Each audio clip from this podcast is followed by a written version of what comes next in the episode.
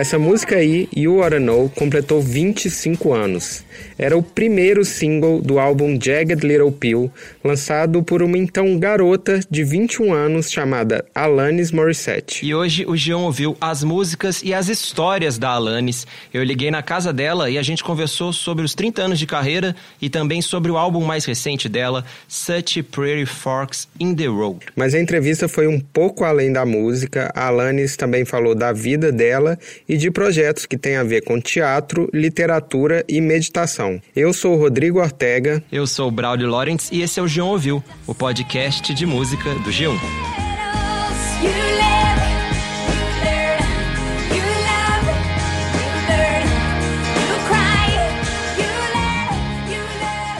Essa daí é You Learn, mais uma música do Jag Little Pill. Quem é mais novo, ou então quem não curte tanto pop rock dos anos 90, talvez não tenha ideia da importância desse álbum, né, Ortega? Fala aí. É, pode ser que não, mas ele é muito, muito clássico. Lançado em 1995, esse disco da Alanis vendeu mais de 33 milhões de cópias. E na verdade era o terceiro álbum dela, apesar de não parecer. Antes dessa carreira mais roqueira, a Alanis tinha lançado dois outros álbuns de pop dançante. All you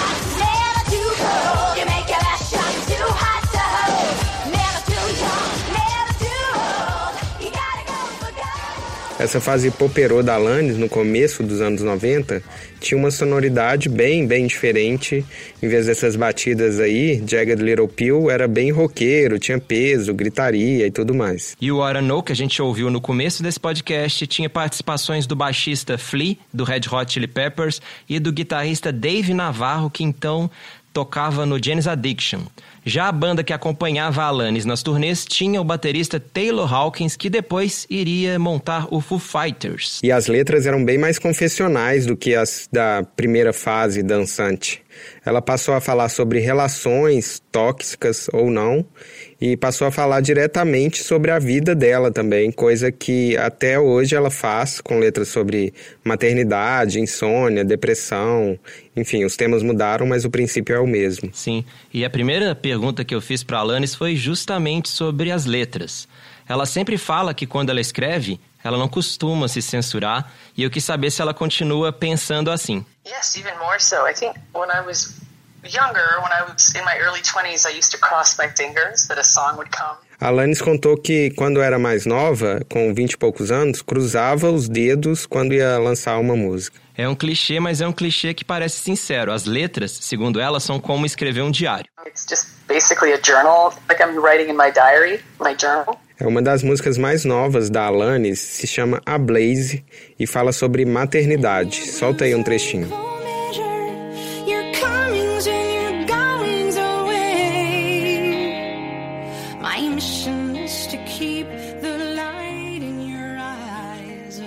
Eu falei pra Alanis que agora, Ortega, sempre que eu ouço essa música aí, a Blaze, eu completo na minha cabeça com as conversas que ela tem com a Onyx, que é a filhinha dela. Legal.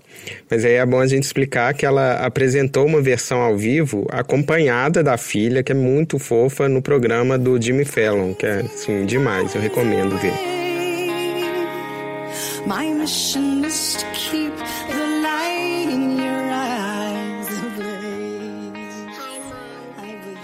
Muito fofo mesmo. Segundo a Alanis, uns 90% do tempo que ela tá trabalhando, os três filhos não atrapalham. Sometimes they need mom, and I'm working, and I just say, okay, come on in. Mas às vezes é, eles precisam da mamãe, precisam do papai também, é claro. A Alanis é casada desde 2010 com o rapper Mario Treadway que usa o nome artístico Soai. Ela contou pra gente que antes sempre associava a música à fama, e a fama não fazia nada bem para ela. Mas aí quando ela viu a relação do marido dela com a música, a Alanis passou a conseguir separar melhor as duas coisas. Uh, my husband actually was very inspiring. I watch him make music in a way that is very He's just excited. Ela contou aí que ver a forma com a qual o marido dela lida com a música foi muito inspirador para ela.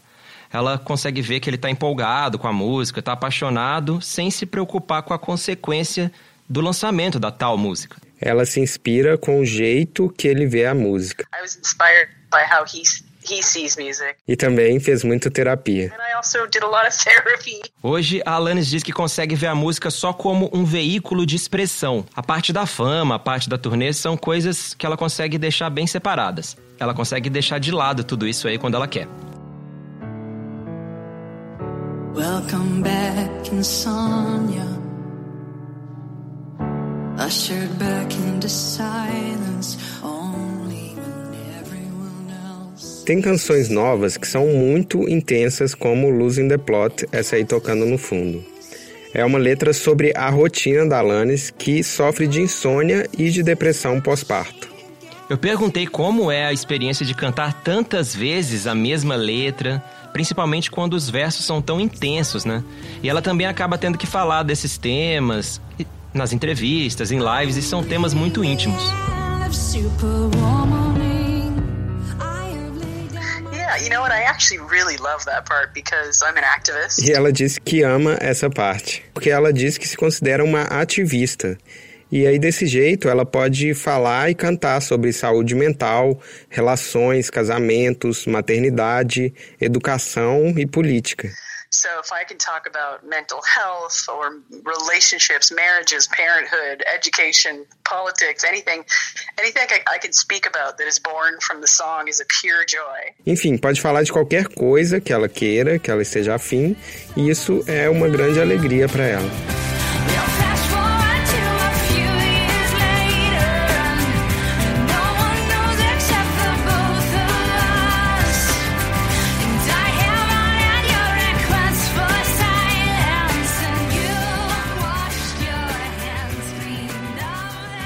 Ortega, essa música aí, Hands Clean, eu vou te falar que é uma das minhas preferidas da Alanis. Ela foi lançada em 2002 e é sobre uma relação com um homem mais velho. Uma relação que a Alanis teve quando tinha 14 anos e era uma estrelinha mirim. Pois é, ela canta sobre um suposto crime, sobre ele ter pedido ela que não contasse para ninguém, sobre lavar as mãos, né, para tudo que aconteceu. O arranjo é super pra cima, alegrinho, mas a letra é pesada. É, e eu perguntei pra Alanis como é ver as pessoas de várias áreas da cultura discutindo cada vez mais relações tóxicas, relações abusivas. Claro, eu tô falando dos movimentos Me Too que existem em vários setores, né? Do cinema aos games, enfim. Todo setor da cultura pop tem um movimento Me Too. É, faz sentido abordar isso, porque ela vem cantando sobre esses temas aí há tanto tempo. Então, como é que será que é ver tudo isso acontecer agora para ela? Uh, it's really relaxing. I feel less alone. Que bom que ela se sente mais calma, né? Menos sozinha. Ela também falou que sente que a gente está em um momento de elevar a consciência. A gente está acordando juntos, segundo ela. Tem uns que estão esperneando ou com medo, mas muitos estão empolgados com o que ela chama de redefinição de valores. Some of us are kicking and screaming, but some of us are really excited to really define our values during this time. E aí, esse assunto trouxe outro tema, que é o machismo, que a Alanis enfrentou nos anos 90, quando músicas como Head Over Feet estouraram.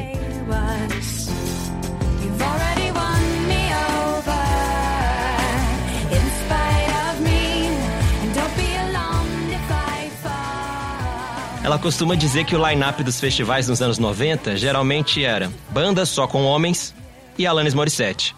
Então, como será que foi viver num ambiente tão cheio de homens, assim, só com ela de mulher? Um, quite patriarchal. Um, I, what I noticed was that they didn't know what to do with me. Ela disse que foi bem patriarcal. Ela foi percebendo que os caras não sabiam o que fazer com ela. They were like, "Can we sleep with you? Are you our sister? Do we? Are you our mom? What?" you know, they, they wouldn't know what. They wouldn't know how to hang out with me, which was awkward and um, a little bit lonely, but also kind of funny in a way. Ela leva com bom humor esse tema, mas também lembra que os caras das outras bandas pensavam: será que a gente transa com ela ou ela é tipo nossa irmã ou nossa mãe? Outra coisa que ela disse é que o pessoal não sabia como curtir com ela, como, enfim, ficar ali no backstage com ela. E isso, segundo ela, era constrangedor, deixava ela bem solitária, mas também tinha uma parte meio engraçada. Ela acha que hoje os lineups de festivais têm muito mais diversidade, é uma coisa clara, e ainda bem que é assim, né?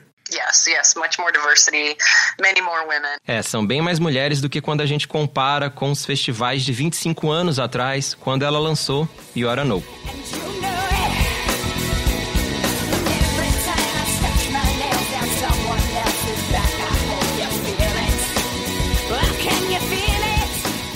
Well, I'm here. A Alanis também falou da fama daqueles tempos de rockstar. Ela me disse que sempre gostou de observar as pessoas, de poder se sentar no banco do parque ou de uma praça e ficar vendo os outros, mas de repente todo mundo estava vendo ela. Well, I used to be a people watcher, so I mean, I still am. um, I just loved. I love watching humanity all over the planet, just sitting on a bench or just in a park, you know. Um, and then all of a sudden, with fame, everyone started turning their eyes toward me. É, e aí ela falou uma frase que pareceu resumir muito bem o que é ser famosa. Ela disse que começou a perceber que não eram mais dois humanos se encontrando. Ela sentia que era algo do tipo: ah, eu tenho que conseguir alguma coisa dela. It wasn't just two humans meeting. It was there was a you know. Oh, I must get something from her. E daí a Alanis não tinha mais como ficar de boa no parque, não tinha também como ter relações normais. E aí, compreensivelmente, ela passou a se preservar. E é por isso que ela diz que ficava quase sempre olhando para baixo. it stopped my being able to just behold and got a little bit more um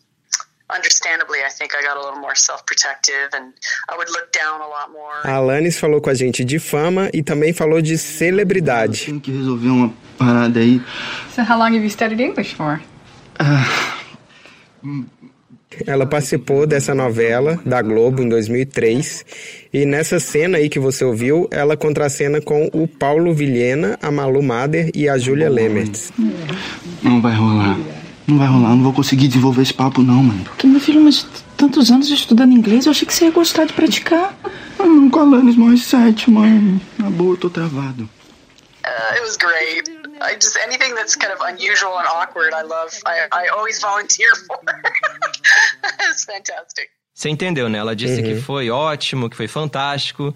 Ela também disse que tudo que é incomum, constrangedor, se oferece esse tipo de coisa pra ela, geralmente ela se oferece pra participar. Ela aceita. E em todas as vezes que a Alanis esteve no Brasil, tem uma música que sempre foi a mais pedida pelos fãs brasileiros. Qual? Essa daqui, ó. Qual?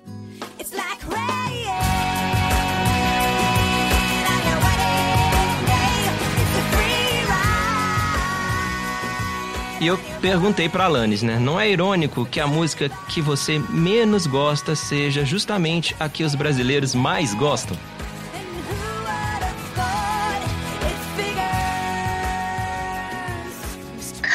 Yes that's ironic that it's not filled with ironies and it's ironic that it's the song that I was most neutral about E aí vale explicar essa fala dela de que também é irônico que não tenha ironias na letra da própria música. A Alanis vem falando muito sobre os versos de Ironic e levando as críticas com muito bom humor. E aqui, no fim das contas, nenhuma situação narrada na letra é uma ironia. E a Alanis disse que foi bem desagradável ver esse erro sendo analisado por todo mundo, tantas vezes, todos os dias, nos últimos 25 anos. You know, it's obnoxious to have my butt kicked every every day of every year for 25 years over a malapropism. Pois é, tá certo, é um caso de malapropismo quando você usa uma palavra de um, um modo incorreto, do jeito errado. Um aviso de proibido fumar na pausa do cigarro, pegar trânsito quando você está atrasado, ou chuva no dia do casamento, nada disso é uma ironia. E na letra ela canta que é, né? E o mais irônico é que essa foi a única música que a Alanis não escreveu sozinha do disco de estreia. Ela escreveu a letra com o produtor dela na época, o Glenn Ballard. Um, but when Glenn and I wrote it, that was the only song that he and I wrote the lyrics together, and, and we were just kind of entertaining each other, and we loved the song, but the lyrics really didn't mean as much. And then after Ironic, I started writing all the lyrics myself and just really hyper personal. Dá pra ver que ela não é mesmo muito fã de Ironic em geral, tem meio vergonha. Ela disse que a letra não significava tanto assim e que a partir dessa música ela passou a escrever as letras dela sempre sozinha e todas mais pessoais. Don't you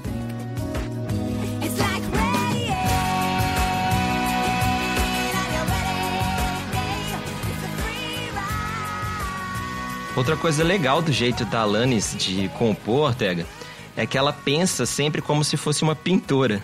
Ela tem esse hábito de falar das composições como se ela estivesse falando de quadros. Ela diz que adora ficar vendo os outros pintando, que é bem intuitivo. E ela diz que escolher cores e o jeito de pintar tem a ver com essa escolha do músico de acordes, harmonias e produção. E ela diz coisas como: Oh, Ó, eu quero usar um som que parece meio sombrio, meio marrom, meio cinza. And even when I'm writing, I'll say, you know, we need a little bit more purple. and what that means is like a diminished chord or a minor chord or, you know. E até quando ela tá escrevendo, ela diz coisas como: É, a gente precisa de um pouco mais de roxo aqui. E o que isso significa? Significa que ela quer usar um acorde menor. Pode parecer maluquice, mas ela diz que todo mundo que trabalha com ela já entendeu que ela funciona assim. E a gente já escutou de outras pessoas, né, Ortega, que isso é uma coisa bem comum, né? De usar cores ou expressões que parecem não ter sentido na hora que você está falando de uma composição. Sometimes you see everything,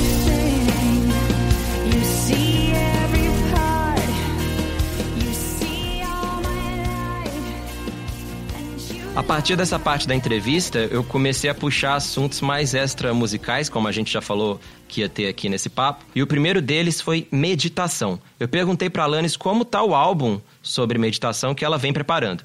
Ela disse que tá no meio da gravação e a ideia é ajudar as pessoas que estão com muito estresse no corpo, seja por causa da pandemia, por causa de política, enfim, que estão meio naquele clima acaba 2020. Wow, this could be a real gift, certainly to myself, because it's really calming. Um, but also, I could offer it to anyone else who's a little um, filled with anxiety around this time, understandably. O disco de meditação da Alanis ainda não tem data de lançamento, mas ela quer que seja um presente para todo mundo e para ela mesma. É para todo mundo que esteja ansioso agora. E eu sou um cara muito ansioso, né, Ortega? Você que Sim. convive comigo há tanto tempo, sabe muito bem. E eu aproveitei a entrevista para fazer uma consulta. Eu perguntei para para Alanis qual dica ela poderia me dar para me ajudar a meditar. E a resposta foi até que surpreendente. Oh, don't meditate.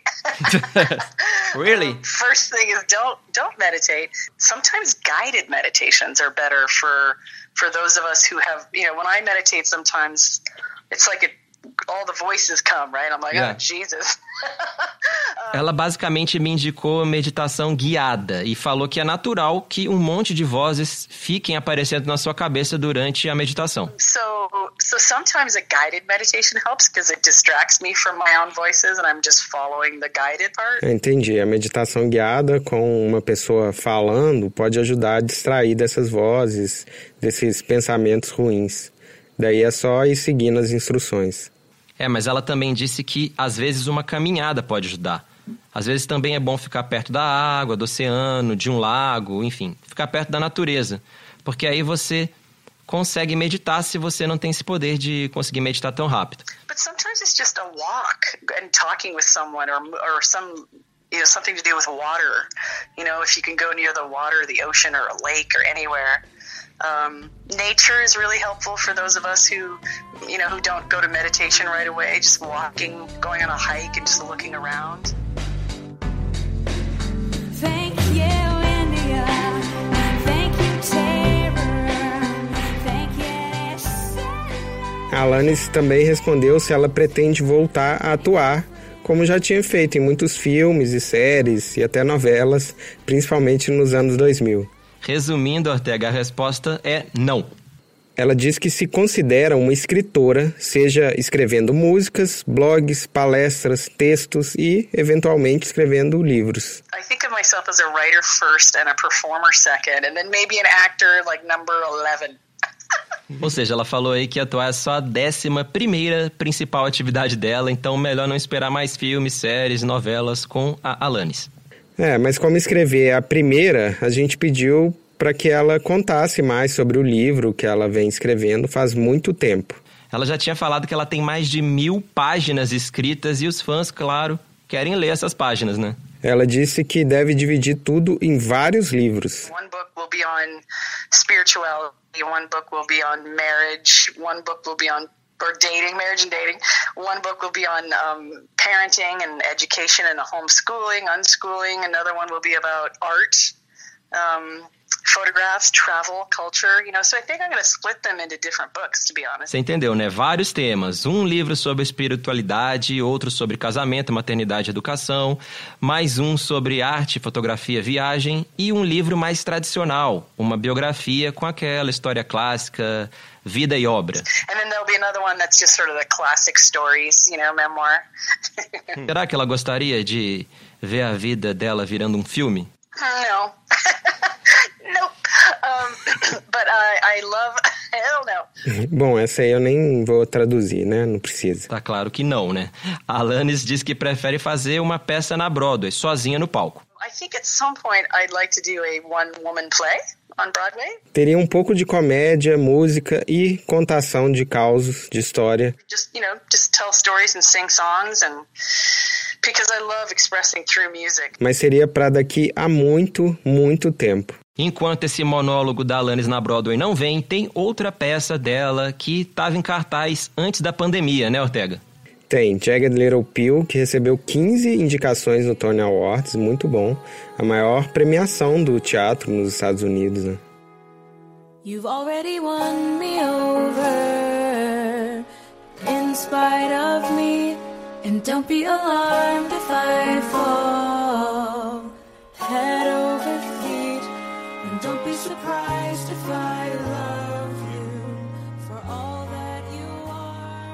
Esse musical estreou em dezembro de 2019 e, claro, tem as músicas do famoso álbum que a gente já falou, Jagged Little Pill. A autora é a Diablo Cody, que ganhou o Oscar com o roteiro de Juno. Alanis falou que foi a primeira vez que ela viu as músicas de um jeito bem objetivo. E ela chorou muito quando viu o musical. So Eu também perguntei qual foi a música que ela mais gostou de ver, de ouvir ali na versão teatral, e ela escolheu Mary Jane. So take this moment, Mary Jane, and be selfish. Worry not about the cars. Alanis gostou muito de como a letra foi tratada, e Mary Jane é sobre como o patriarcado também pega pesado com os homens e como ele indica para eles que eles não podem sentir algumas coisas, o que segundo ela é ridículo.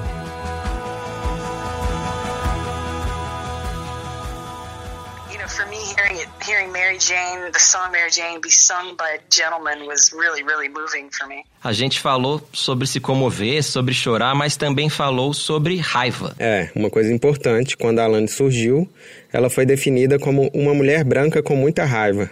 Teve até uma chamada na capa da Rolling Stone, a revista, com esse rótulo. A Alane já ficou com raiva por chamarem ela de ícone da raiva, mas isso mudou. Hoje ela acha que a raiva é linda e não entende por que todo mundo fica falando que a raiva é um sentimento tão ruim.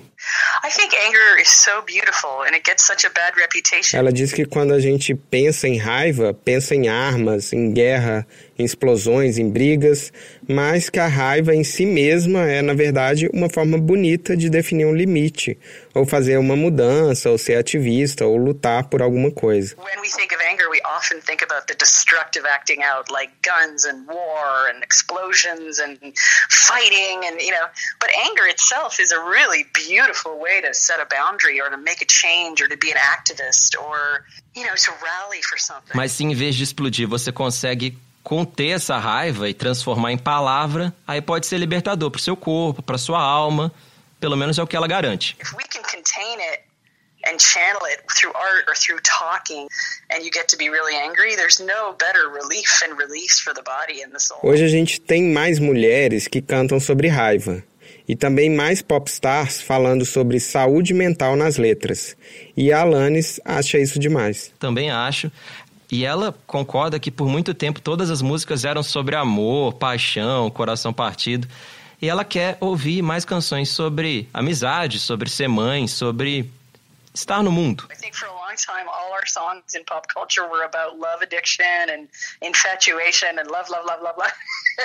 Heartbreak heartbreak heartbreak which is great by the way I, there can't be enough of those but I also really am very much enjoying songs being about you know, I'd love to hear more songs about friendship. I'd love to hear more songs about what it is to be a mom or what it is to be a, you know, in the world, like songs about our day to day versus just songs about romance. É, eu concordo com ela. Sou até suspeito pra falar, porque foi tão legal o papo, acho que qualquer coisa que a Alanis dissesse eu ia, no fim, aceitar, porque, nossa, foi tão simpática. É, pareceu mesmo bem é, simpática e reveladora também, né? Deu pra entender bem que ela continua confessional, mas as confissões hoje são diferentes, porque a vida dela é diferente. Sim, e para saber sobre mais confissões, seja no pop rock ou em outros estilos musicais, você pode seguir o João Ouviu no Spotify.